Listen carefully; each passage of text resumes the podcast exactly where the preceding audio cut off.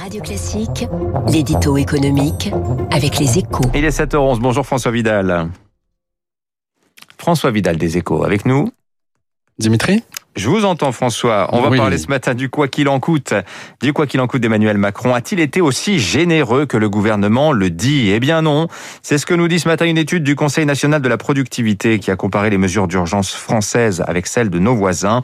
Euh, c'est un point de vue iconoclaste et vous ne le partagez pas François. Ben, Il faut au minimum le relativiser, Dimitri. hein. Alors, c'est vrai que si on s'en tient aux chiffres bruts, les moyens déployés par l'État pour voler au secours de l'économie depuis mars et assurer ensuite la relance future font pas figure à côté de ceux de nos grands voisins. hein. En gros, la France a mis sur la table 7,6% de son PIB, quand l'effort allemand s'élève à 8,4%, celui consenti par le Royaume-Uni à 9,1%, et l'Espagne, elle, a, euh, dégagé 11,2% de son PIB.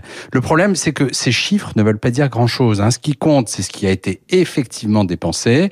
Et là, il n'y a pas match. hein. Un seul exemple, les prêts garantis par l'État, dont plus de 40% de l'enveloppe dédiée de 300 milliards a déjà été consommée en France, contre 9% en Allemagne et 20% au Royaume-Uni. Euh, François, il vous aura pas échappé qu'hier, le président du MEDEF, Geoffroy Roux de Bézieux, ça fait des semaines qu'il le fait, a réclamé de nouvelles aides pour les secteurs en difficulté, des aides ciblées. Voilà qui tendrait plutôt à prouver que l'effort budgétaire est insuffisant. Mais le gouvernement n'a jamais dit qu'il ne mettrait pas à nouveau la main à la poche euh, si nécessaire. Et d'ailleurs, euh, il pourrait le faire rapidement. Il pourrait faire rapidement des annonces dans ce sens pour rassurer les professionnels dont l'activité va rester déprim- déprimée en ce début d'année.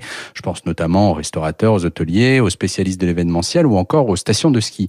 Le quoi qu'il en coûte n'est donc pas prêt de s'arrêter. D'autant que ces mesures de soutien sont rentables hein, puisqu'elles préservent le tissu productif pour le long terme et donc les recettes fiscales futures.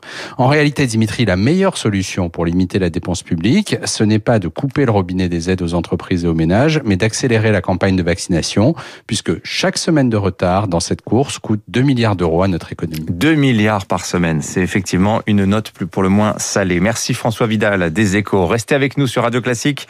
Dans une poignée de secondes, notre invité.